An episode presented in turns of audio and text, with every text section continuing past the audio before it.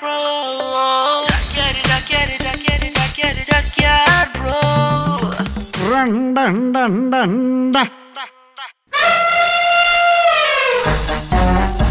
ഇടത്തോട്ട് നിക്ക ഇങ്ങോട്ട് മാറി നിക്ക ഇനി വലത്തോട്ട്. അതെ പാപ്പണ്ണ അല്ല ചാക്കിയണ്ണ എന്താണ് പരിപാടി? ആനയായിട്ടൊക്കെ? നോം ഇന്നലെ അജഗജാന്തരം സിനിമ കണ്ടു. അപ്പൊ തുടങ്ങിയ ആഗ്രഹം. ഒരു ആനയെ വാങ്ങണമെന്ന്. ഒന്ന് മാറിയണം അങ്ങോട്ടേ നോക്കട്ടെ.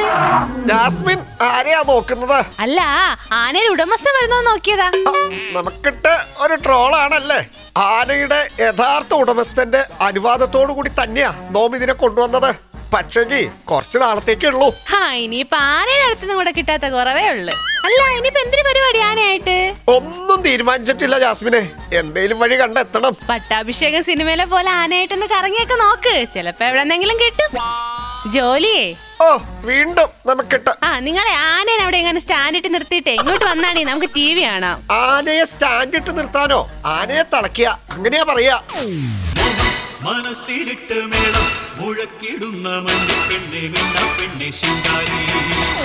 ഇത് ഏത് സിനിമ? നല്ല പരിചയമുള്ള പാട്ടാണല്ല. അർജുനൻ പിള്ളയും അഞ്ചു മക്കളും സിനിമയാ ജാസ്മിനെ ഇത്. പക്ഷേ ഈ പാട്ട് പോലെ തന്നെ വേറൊന്ന് നോമും എവിടെയോ കേട്ടതുപോലെ. ഓ തുടങ്ങി. നിങ്ങൾക്ക് അങ്ങനെ പലതും തോന്നും. തോന്നിയതല്ല ജാസ്മിനെ.